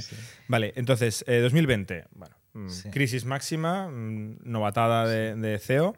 Eh, ¿Tú estás ahí volando con Ryanair? eh, Con Mi promesa fue que en el momento en que Winehouse me necesite, yo, yo vuelvo, ¿no? Y ese fue el momento clave que... Entonces te quedas en Winebox. Me quedo en Winehouse. 2020, Me quedo en nada de Winebox, volar. Nada de volar. Bueno, volar puntualmente, pero, pero poquito. Pero tú Tampoco ya se podías ser piloto comercial, no hay que hacer como Sí. posiciones no, pero un proceso. No, yo tenía ya las licencias, eres me faltaba alguna habilitación, pero que era una cuestión de Vale. semanas. O sea, podías Sí, y lo podía, hiciste, podía pero y- principalmente estuviste en Winebox. Sí, y... Vale. sí.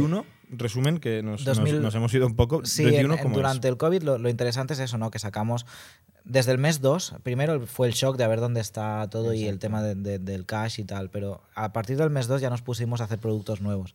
Hicimos los road trips, sorpresa, ¿no? Para viajar con tu coche o las campers, que se pusieron muy de moda. Eh, cierres perimetrales, nos prohibieron eso. Entonces hicimos eh, otro producto que era eh, cena sorpresa. Cuando no se podía salir a cenar aquí en Barcelona, porque cerraban los restaurantes por la noche, nos dimos cuenta que se podía cenar en los hoteles. Entonces empezamos a hacer cena más noche para que la gente pudiese salir a cenar. Me acuerdo de ir a hoteles a pasar la noche aquí al lado. Sí. cenar. Después cerraron eso también.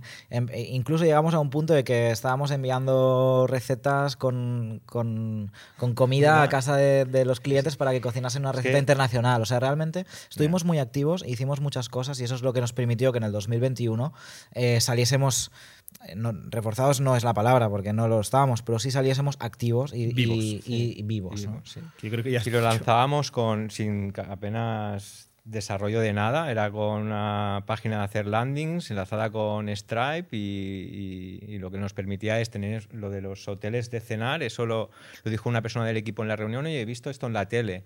Venga, ¿y si hacemos un producto así? Y en dos días lo teníamos hecho, lo enviábamos a toda nuestra base de datos y empezaban a entrar reservas. ¿no? Vale. 2021, vuestro negocio core sigue cerca del cero.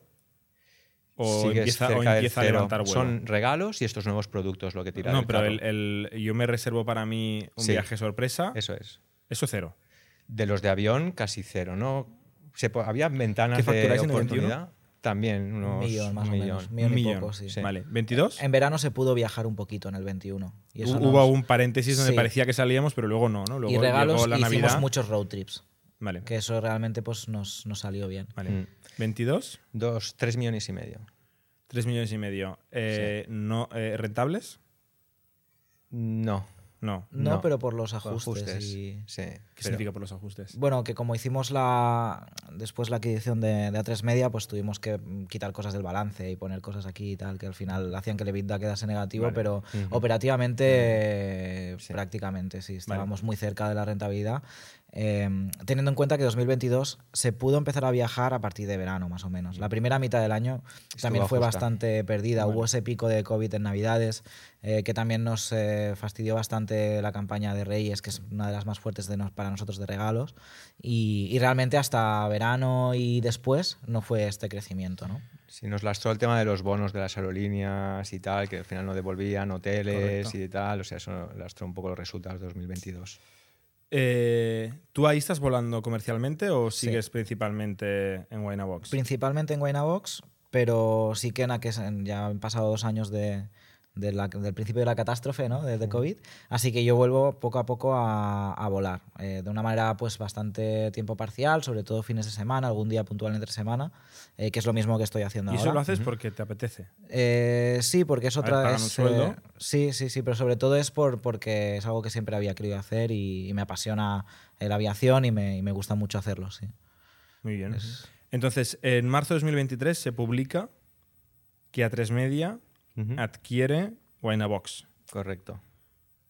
Pero acabáis de decir que en el 22 ya estaban pasando cosas, obviamente, ¿no? Si se anuncia en marzo del 23, entiendo que eso venía ya de, Sí. de lejos. Sí, nos, eh, De bueno, finales del 22. al ¿Qué pasó? Javier, bueno, Javier Nuche, que es nuestro contacto referente en, en A3 Media y que había seguido la compañía durante desde 2017, ¿no? En, en 10 A3 segundos, por si alguien no sabe qué es A3 Media, cuéntanos qué es A3 Bueno, Media. A3 Media es el, el grupo audiovisual más grande en España eh, y líder en audiencia y tiene una parte de diversificación que se llama que lidera Javier Nuche y que bueno invierte había invertido en compañías con Media for Equity y ahora también está Muy famoso abriendo eh, por Wallapop, ¿no? Fue Ujú, una de las grandes. correcto. Yo creo que en Globo también, ¿no? En algunas compañías muy Ujú. grandes participaron. Sí, y, y bueno, ahora empiezan a hacer eh, un cambio y empiezan a crear también algunas compañías y también han empezado, quieren comprar algunas y nosotros somos, somos el primer caso. Y- ¿Por qué una eh, productora de tele, entiendo, ¿no? Eh, quiere comprar una agencia de viajes sorpresa. Bueno, ya nos conocían. eh, Sí, la verdad bueno, es que, que conozco que, muchas cosas que no las quiero comprar. que cre- creo que eh, les gustó cómo, cómo habíamos superado la parte de COVID, cómo habíamos lanzado productos nuevos y el crecimiento que hubo después en este último tramo de 2022. Y Winabox es una compañía que vuelve a ser eh, rentable, es decir, que es una compañía que puede crecer con si tiene un apoyo eh, publicitario en el que lógicamente En son el B2C. buenos porque tienen el canal y un apoyo económico, pero sobre todo es una cuestión de crecimiento en, en- en captación y con una costes de estructura pues muy reducidos, muy lean y que, y que, y que es escalable. ¿no? Eso es lo que ven y ven una compañía que Pero comprar la compañía es un. Bien gestionada. Es un, es un pollastre. Es, Sí, es un buen sí, follón. fue Sí. unos meses decir que. duritos. No, y Sí. ahora tienes una compañía. Sí, Eres sí. encargado de esa compañía. Sí. ¿sabes? O sea, hay que asegurarse que va bien, hay que tener al CEO contento, hay que meterle pasta, hay que, ¿no? Hay que ver qué haces con ella, te la vendes, repartes dividendos, no sé, o sea, hay, hay que hacer cosas. Sí, sí, pero están, es una estrategia quieren para ellos y quieren eso. hacerlo. Sí, O sea, sí, es, es- quieren es- es- hacerlo. ¿Es un tema puramente de diversificación financiera? O sea, hay una holding con activos y quiere que algunos de estos activos sean productivos, sean compañías que generan cash flows, o es porque así enchufan las horas como los asientos no ocupados de la aerolínea, ¿no? Tienen unas horas de tele quizá baratas y, y las pueden amortizar más Bueno, esto, metiéndolas en su esto propio quizás negocio. tendríamos que preguntárselo más a tres media, ¿no? Claro. Pero, pero ¿Cuál es realmente, realmente ellos ya invierten, en, antes de comprar compañía como la nuestra, ya invertían en Media for Equity y ya de alguna manera pues aprovechan al máximo estos recursos que es la Vale, tele. la razón por la que Em, invierten en Media Core Equity es doble, ¿no? Una, para, para ganar dinero, ¿no? Para, hacer ganar sus eh, activos de balance. Segunda, porque pueden ofrecer un, un producto a precio de coste Mm. con- y, y sacarle más rendimiento así que si tuvieran que salir al mercado. Con Eso lo cual, es, eso es. seguramente es lo mismo, pero con control de compañía. Eso es. con un- Sí, y con el es futuro compañía- futuro, pues para, claro, para una compañía que pueda dar EBITDA. consolidar en el grupo. ¿Vale? ¿Cómo, va, eh, ¿Cómo aparece esta conversación? Vienen ellos y dicen... Sí, Javier Chicos. Nuche nos plantea, dice, oye, eh, mira, que internamente hemos pensado que nos gustaría estudiar esta operación, eh, hacernos con el control de Winabox, darle un impulso, invertir cash y apostar por el crecimiento de la compañía. Entonces, bueno, empezamos a, a ver cómo, a estructurar esa operación, a ver cómo la podíamos hacer, eh, a hablar con los otros socios, ¿no? que al final quería comprar a todos los socios menos a nuestra, nuestra parte. Y, y bueno, fueron unos meses de, de hablar mucho y de, y de convencer a todo el mundo. Sí. Vale, ¿cómo se valora una compañía como Winabox? Múltipli- múltiplos de venta. múltiplos de venta. En SaaS, ahora las compañías cotizadas están en un 6-7 veces venta anual recurrente. Eh, entiendo que aquí mucho más bajo, porque Sí. los márgenes no son los del SaaS. O sea, estaríamos Correcto. hablando de una vez, una vez y pico ventas. Por ahí, Podría ser, sí. Vale. por ahí. Y compran todos los socios excepto vosotros dos. Eso es. Eso es. ¿No queréis vender vosotros? No que, No. bueno, no queremos Nos vender. dejan. No, no, sí, realmente la, la conversación Claro. estuvo allí. Eh, nosotros vemos que viene una etapa también muy interesante para la compañía en la que la podemos llevar al siguiente nivel, pasar ya no de lo que es post-COVID, sino de lo que llegó a ser pre-COVID de 4 millones y medio. Vemos la oportunidad con A3 Media, tele, un poquito más de recursos, tampoco muchos porque queremos seguir siendo lean, eh, llevar esto a ser una compañía de, de bastantes Sí, más millones y más internacional. ¿no? Así que decimos, bueno, puedo venderte una pequeña parte de lo mío, pero yo me quiero quedar, esta fiesta no me la pierdo. ¿no? Mm. Hay una parte, un momento importante, yo creo, ¿no? O sea, habían, tenemos la suerte de que habían salido eh, muchos competidores aquí en, en- en España em, y creo que habían eh, popularizado el tema, nos habían ayudado a popularizar el tema de los viajes sorpresa. Creo que la entrada de, de A3 Media es importante para capitalizar todo ese concepto de, de viajes sorpresa hacia Winabox. Ellos nos podían ayudar y después estaba empezando a despegar Italia. Habíamos empezado a hacer crecer Italia. La famosa Veíamos que- internacionalización exacto, fuera de ¿no? Portugal. Yo creo que eso era clave para, para Winabox y su futuro, ¿no? Poder replicar el modelo, ya que al final el producto es el mismo, ¿no? O sea, los hoteles el a tamaño ser- de mercado de viaje sorpresa es un porcentaje muy pequeño de viaje de ocio. Hmm. Sí, pero puede, o sea, bueno, yo creo que nos queda aún todo por hacer y por... por- En por- España. Sí, sí, sí. Aún podemos crecer muchísimo, ¿no? Porque al final esa conveniencia Bueno, sí, de viajar de manera muy muchísimo. fácil, Sí, sí. viajar muy fácil y demás, de fin de semana, de irme a pasármelo bien, de una manera más espontánea y divertida, yo creo que, bueno, Y para regalar está todo por hacer todavía. Sí, ¿no? Entonces e- esa internacionalización era, era muy clave, ¿no? Y eso nos empezaba a salir, ya estábamos demostrando que lo podíamos hacer, así que esas dos claves eran importantes para la compra de, de A3 Media y su interés. ¿Vale? Ha pasado casi un año desde la compra. ¿Qué ha cambiado? En el día a día, muy poco. Mm, ¿Hay un tenemos que ir consejo a- de administración? hay consejo de administración. ¿Quién está? ¿Vosotros dos? Nosotros dos y el vicepresidente de A3 Media, antiguo CEO de, de A3 Media, Javier Nuche, que lidera esta parte. eh, Jaime, también del Consejo de A3 Media. Y, y ya está. Vale, sea, tres media y vosotros dos. Eso es. Vale. Em, ¿Ha metido dinero en la compañía? ¿Ha metido dinero ¿En en, cash? la compañía? Sí. En cash ¿O en y en. Las dos cosas. Las dos cosas. Sí. ¿Vale? Eh, 2023 no fue rentable No fue rentable, mayoritariamente por la inversión en tele porque estáis, eh, obviamente, metiéndole gas a la tele. a la tele, que es eh, una de las ventajas Sí, que os da haber sí. sido comprados por... Correcto. Vale. ¿2024 qué plan tenéis? Volver a hacer un 2X. 16, 15, 16 millones. Sí. Sí. Sobre todo con un foco también puesto en, en Italia, eh, ya es un mercado que empieza a facturar más, ya pues se parece más a España, pues replicar esto en algún mercado más, eh, que ya estamos empezando, y, y seguir creciendo en España con un ratio parecido al, de- al del año anterior. ¿Rentable? No en este año No. porque volvemos a hacer tele. Podemos hacer tele, Sí. correcto. Pero la, el EBITDA empatando, excepto la parte de la tele. sí. Eso O sea, parecido. Parecido. La rentabilidad Parecido, parecida Eso es. a la de 2023, pero Sí. doblando el negocio. ¿eh? Sí. Sí. Sí, sí, los números 2025? estamos. 2025, pues por los 20. Ah, por los Estaría- 20. O sea, ahí doblar ya no. Doblar seguramente ya es muy difícil, pero a ver, a seguir sí, yo creciendo. creo que es importante ah, cómo van a despegar los países y la velocidad en lo que lo van a hacer ¿no? este año. ¿Y qué pasará con vuestras acciones? ¿no? Porque al final tú eres CEO Ujú. y el CEO pues obviamente tiene un poder fáctico en la compañía, ¿no? Porque es, es necesario el CEO, ¿no? Ujú. Si no hay que sustituirte, que no es tan fácil. A ti te salió bien, pero normalmente no es tan fácil, ¿no? Eh, pero sois minoritarios. ¿no? Sí. Hay un, hay un grupo eh, que controla la compañía, con lo cual tiene mucho poder de decisión. Eh, ¿Tenéis pactado ya una venta a un múltiplo en el futuro? O, ¿sabes? O sea, ¿cómo, cómo, cómo salís de esa posición Sí, hay estructuradas unas normas de put y call eh, a unos Vale. años. Vale, explica qué significa puticol. No puticol, Bueno. sino, o sea, ¿qué, qué, qué habéis pactado más o menos? ¿Cuál es el concepto? Bueno, pues a, a cinco años era una, una opción Cinco años. y siete años. Cinco Vale. y siete años. O sea, hay una opción de vosotros vender a un múltiplo de ventas pactado, prepactado. Vale.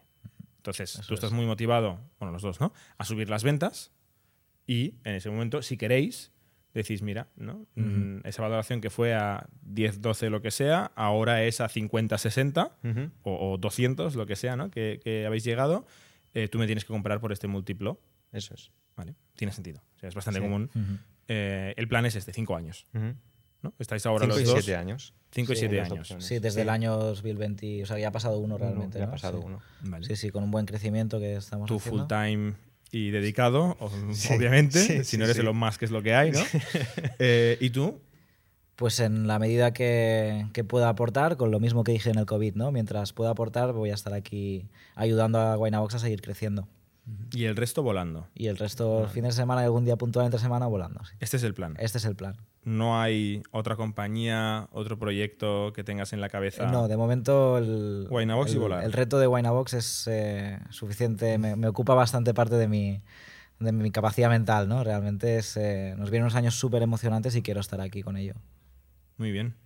Oye, yo creo que hemos entendido bastante, bastante bien el negocio y la historia y eh, la montaña rusa que ha sido Winabox. Eh, antes de cerrar, ¿podéis compartir algunas fuentes de inspiración, mm, libros, personas, podcasts que, que os hayan enseñado cosas clave? Em, bueno, de podcast, bueno, soy escucho mucho el de el vuestro. Este no eso cuenta. no cuenta, ya lo sé. Eh, de Pen, pues también escucho el de Seed Rocket, eh, Capital, que también tuvisteis aquí al, Tubau. a Tubau. Em, ¿Cuáles más? Escucho bastantes, después, bueno, de humor y demás, pero que no, no son tan inspiradores como para emprender. Pero de emprendimiento, estos principalmente. Vale. Y después el de Tim Ferris también. eh, Vale. Este menos, pero sí que lo escucho de vez en cuando. ¿Vale? Yo la verdad es que no soy tan de podcast, excepto cuando pues, algún puntual de ICNIC que me dicen, ha venido Alex Cruz, pues lo, lo escucho y tal.